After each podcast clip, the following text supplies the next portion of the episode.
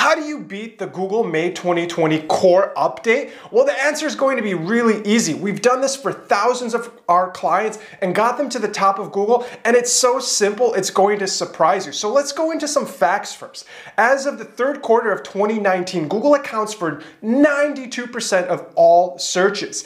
95% of those are going to be mobile searches on Google, and 25% of your traffic is coming from SEO. These numbers are huge, and Google is still a big player. But one of the things that SEOs will always get caught in, and I did too, is chasing those keywords to the top three positions of Google. That doesn't matter anymore. If you're just chasing those keywords and you're not utilizing the best features on Google, you're going to fall far behind. You have to be aware that Google is a machine that is evolving and creating creating new features. Of that, there's over 800 different ways you can optimize your posts and your articles and your products to appear better on Google. If you're not utilizing the 800 different forms of knowledge base or rich snippets or schema, you're not going to rank in the top three search results. This is all about utilizing the best features in order to get your information, products, or services in front of that search result. If you are are in the top three search results and you don't have any of these features,